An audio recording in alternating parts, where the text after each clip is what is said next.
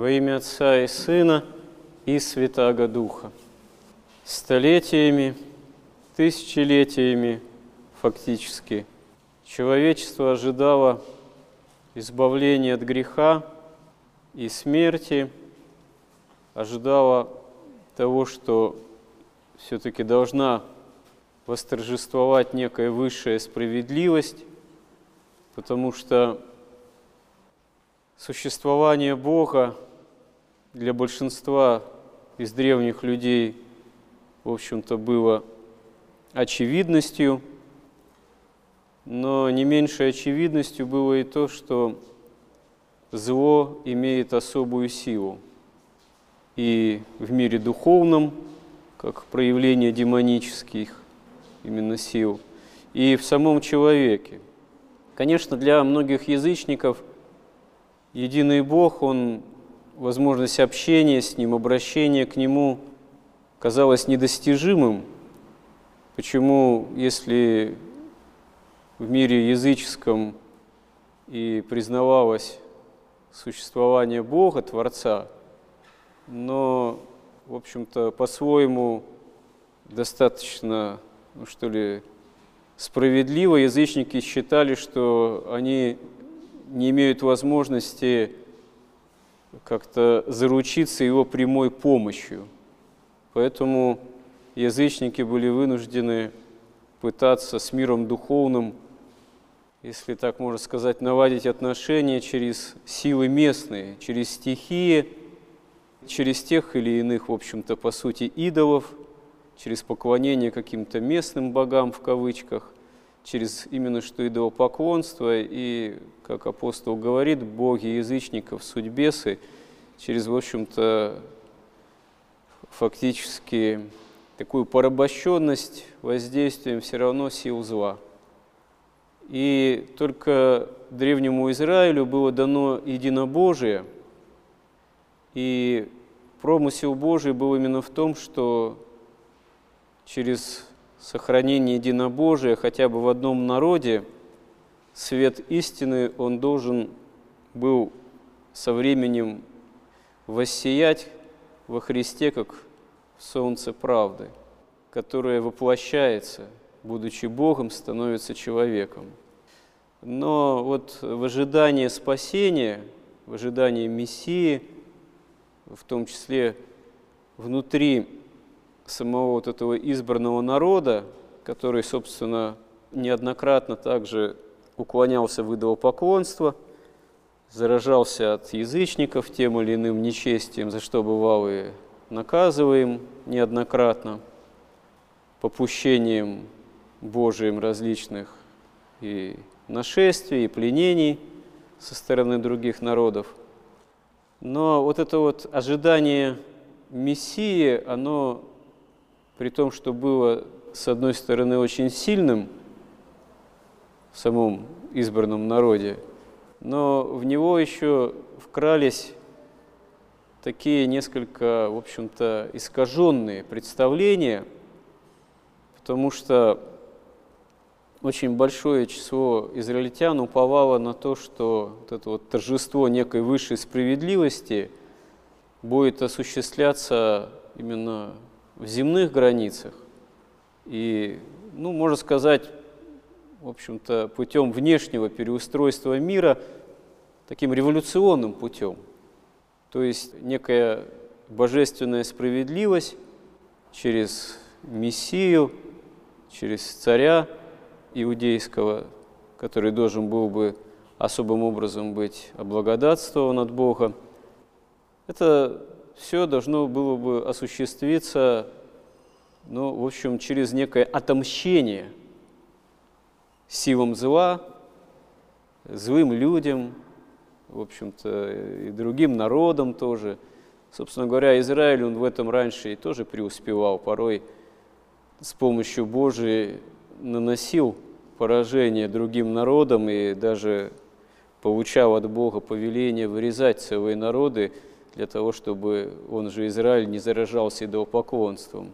И поскольку еще и сама история древняя давала такие примеры, вот это вот ожидание Мессии было ожиданием земного торжества, что вот наконец-то Царство Божие после долгих перипетий земной истории Израиля должно наконец все-таки воцариться, должно наконец осуществиться. И хотя в самом Израиле после Вавилонского пленения, после того, как Израиль переживает достаточно серьезные страдания и ощущает себя отверженным, хотя, казалось бы, были даны такие изначально великие обещания Израилю, но когда даже храм был разрушен Новоходоносором, когда Израиль оказывается в состоянии пленения, это заставляет многих, в том числе и пророков, переосмыслить какие-то вещи, заставляет задуматься над тем, что на самом деле страдания, попущенные Богом, могут быть не только наказанием, хотя да, и бывают и следствием отступления от Бога, следствием тяжких грехов, ну, в отношении отдельного человека и в отношении целых народов порой, но Израилем того периода времени осознается, что в страданиях порой, попущенных Богом, есть еще и некий иной смысл, не только как наказание, но есть нечто, что на самом деле может приблизить человека к Богу. И мало того, Исаия, пророк Исаия говорит о Мессии страдающем, о грядущем Мессии царе израильском, не таком, который должен силу и славою сразу воцариться, а который не имеет ни вида, ни доброты – который является мужем именно страданий, который, как овча на заколение, которое ведется, ничто же против его именно вот стригущего, как это по-славянски звучит, безгласен, прямо стригущего его безгласен. Так они отверзает уст своих, во смирении суд его взяться, род же, кто его исповесть. Эти слова звучат при совершении литургии, при совершении проскомидии – когда священник в алтаре вырезает из главной просфоры агнца, который освящается именно как тело Христова. И это пророчество, оно еще звучит в Ветхом Завете о том, что действительно род же его кто исповедует, кто поймет, кто может постигнуть то, что грядущий Мессия, он зло победит, не просто его каким-то насильственным, мстительным сокрушением – а зло будет побеждено тем, что Бог, который станет человеком, понесет на себе наши грехи, не будучи причастен этим грехам. То есть понесет на себе следствие греха, понесет на себе страдания и смерть, для того, чтобы в перспективе вечности человека, каждого человечества избавить от греха и от смерти. И вот э, торжество действительно победы над грехом, новый Израиль, победа истинная, Божия победа во Христе, который побеждается мир, эта победа осуществляется с помощью креста. Эта победа осуществляется с помощью страдания самого Бога-человека, самого истинного Мессии. И хотя пророчество об этом прозвучало еще можно сказать, в глубине ветхозаветной истории, когда приходит истинный Мессия, все-таки большинство Израиля, не весь, конечно, Израиль, часть Израиля все-таки обращается ко Христу, потому что, собственно говоря, ученики-то Христовы, апостолы, они тоже все израильтяне, они все тоже изначально правоверные иудеи. Но, тем не менее, все равно некая масса, вот основа вот этого вот Израиля, она от Христа отрекается. Она предает его на распятие и потом тоже в большой массе не желает прислушаться к проповеди апостолов о воскресении Христовом. Почему? Ну вот во многом, одной из причин во многом является та, что Израиль ожидает вот именно земного торжества, жаждет земного торжества, именно царя как земного, не может принять Царство Небесное, Царство Христово, как не от мира сего, не может увидеть в страдающем Мессии действительно настоящего своего царя, побеждающего мир. И вот это вот стремление к осуществлению земного царства, как некого вообще царства справедливости, царства социального такого благополучия, такой своего рода хилиазм, ну как это еще вот философски, богословски называется, вот, стремление именно к утверждению Царства Божьего здесь, на земле, в границах земной истории, оно, в общем-то, и дальше, и вот эти две тысячи лет христианской истории человечество все равно сопровождают. Даже уже такие, собственно говоря, атеистические учения, как там марксизм, коммунизм, социализм и так далее, он, в общем-то, все равно изначальным таким вот источником э, имеет вот это вот стремление к осуществлению некого царства такой вот справедливости э, здесь и сейчас в границах земной истории. Правда, это уже является своего рода пародией вообще на идею Царства Божьего, любые социалистические, коммунистические эксперименты, потому что, как мы знаем уже, из недавней истории, все они оказываются чрезвычайно кровавыми. Ради некого, как оказывается, все же, увы, недостижимого светлого будущего, надо миллионы принести в жертвы, чтобы якобы последующие поколения обрели некое царство справедливости. Но в результате оказывается, что никакого, никакой справедливости все равно не обретается, потому что на костях, на крови фактически ну, миллионов лучших, в общем-то, людей. И никакое счастье, никакое благополучие, никакая справедливость э, построена быть в принципе не может. Ну, это просто противоречит, что называется, правде Божией. И ну, вот если в истории, это можно сказать, такое стремление, вот, что ли, общее, оно неискоренимо вполне, потому что вообще сама-то человеческая цивилизация – с этим вот ее пафосом, она берет начало том качестве в условиях падшего мира, как такового, именно в грехопадении, в отпадении человека от Бога, в отпадении еще Адама и Евы. Потому что цивилизация, общежитие человеческое, такое общество, государство, нации там, и так далее и тому подобное, это все способы устроения жизни человека на земле без Бога, без прямого общения с Богом, состоянии именно греховной поврежденности. И совершенство здесь, по сути, недостижимо. То есть, э, может быть, достижимо более-менее какие-то оптимальные отношения, так сказать, внутри социума того или иного, но во всеобщих масштабах мировых вот, это все равно оказывается неосуществимо, потому что слишком между народами, этносами, обществами, государствами велики бывают противоречия. И только, наверное, Антихристу на очень недолгое время удастся создать некую видимость такого общемирового, видимо, почти консенсуса, так сказать. Вот. И то это будет при условии поклонения ему, насильственного во многом. И добровольного, и насильственного, потому что многие добровольно возрадуются, что вот наконец на земле настанет благоденствие всеобщее. А кто не захочет радоваться и расстаться с верой в Бога и во Христа, того будет насильственно принуждать.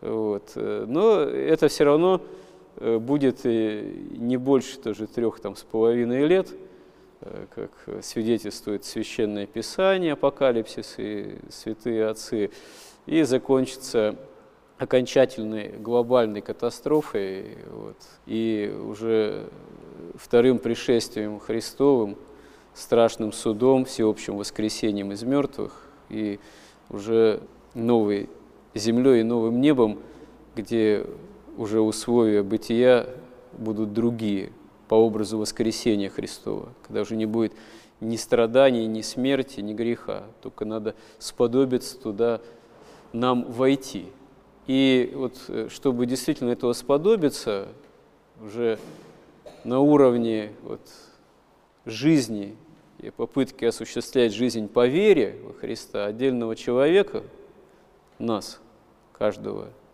из нас, каждого христианина, нужно именно вот искать не земного все-таки благоденствия только, а искать Царство Небесного. Притом понимать, что те или иные скорби, болезни, проблемы, разного рода трудности, немощи, бедствия и так далее и тому подобное, это ну, в большей или меньшей степени неизбежно сопутствуют жизни каждого человека. Именно по той простой причине, что мы в этот мир пришли, который лежит возле, и пришли не святыми, а наоборот, как говорит псалмопевец, «Во гресех роди меня, мать моя». Вот, э, пришли уже изначально пораженными грехом.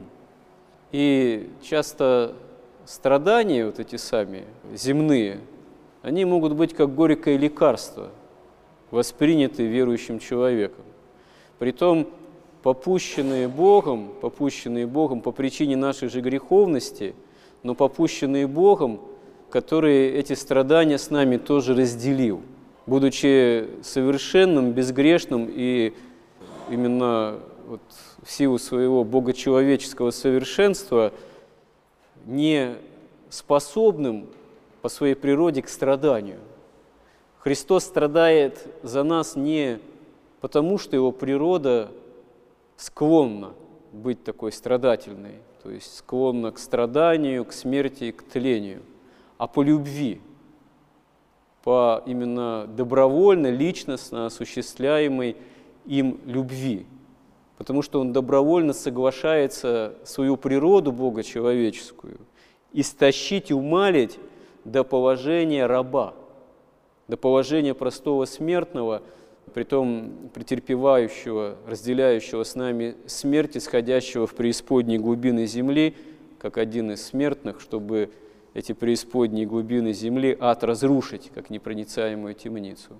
Поэтому задача жизни христианина еще и потому научиться терпению, определенному смирению и такому приятию всего того, что Господь попустил, потому что, ну, собственно говоря, это и есть, как святые отцы говорят, взятие креста своего на себя.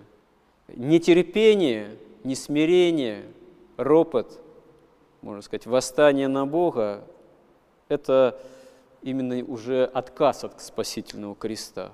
Это когда человек не берет этот крест свой на себя, потому что все равно никуда не денешься. Все люди в той или иной степени страдают, болеют, претерпевают те или иные скорби. Но только один человек старается все-таки терпеть с верой, а другой ропщет, раздражается, гневается, ворочит, вообще воздвигает таким образом хулу на Бога. Но как два разбойника, известный всем нам евангельский пример, да, страдали рядом со Христом, тоже претерпевали крестные страдания и, в общем-то, неизбежно и справедливо, потому что были разбойники. Но только один вошел в рай, потому что не роптал и не хулил Господа, а сказал, что достойно по делам нашим приемлем, и помяни меня, Господи, сказал, когда придешь во Царствие Твое. И Господь сказал ему, что сегодня же будешь со мной в раю. Но о судьбе другого разбойника, уже фактически неблагоразумного, что говорить так и от самого человека зависит в перспективе вечности, как говорится, одесну или Ашую оказаться, спасение Христа, судьи, от выбора вот этого нравственного, духовного. Причем этот выбор, если мы люди верующие, мы должны учиться осуществлять уже вот сейчас, в течение каждого дня нашей жизни. Митрополит Антоний Сурожский однажды уже в одной из последних своих проповедей или бесед сказал, что прежде чем обрести спасение, прощение, точнее, от Бога, прежде чем обрести прощение у Бога, нужно простить Бога. Немножко звучит загадочно, но, видимо, это в том смысле сказано, что надо вот именно действительно принять свою участь, ну, свою в каком-то смысле судьбу, все то, что Господь попустил, и скорби, и болезни, и какие-то страдания, и какие-то обиды на жизнь, что вот это было не так, то было не так. Безропотно простить Бога за то, что Бог это дал, это попустил. То есть э, не иметь ничего против этого. быть с этим согласно, безропотно, что достойно по делам приемлю, как вот благоразумный разбойник. И тогда, если вот иметь такое состояние, действительно смирение такого пред Богом, в перспективе вечности, тогда человек имеет шанс, тогда мы имеем шанс обрести действительно полноту спасения, полноту прощения от Бога. Потому что Господь-то всех желает спасти, и Господь в этом смысле всех простил. То есть прощение Божие, спасение Бога, оно дано каждому человеку. А вот его обрести, взять, можно сказать, вот взыскать, стать ему причастными, это зависит вот именно от нашего нравственного выбора, согласно веры или неверия. Помоги нам в этом, Господи, обрести истинный выбор спасительный. Аминь.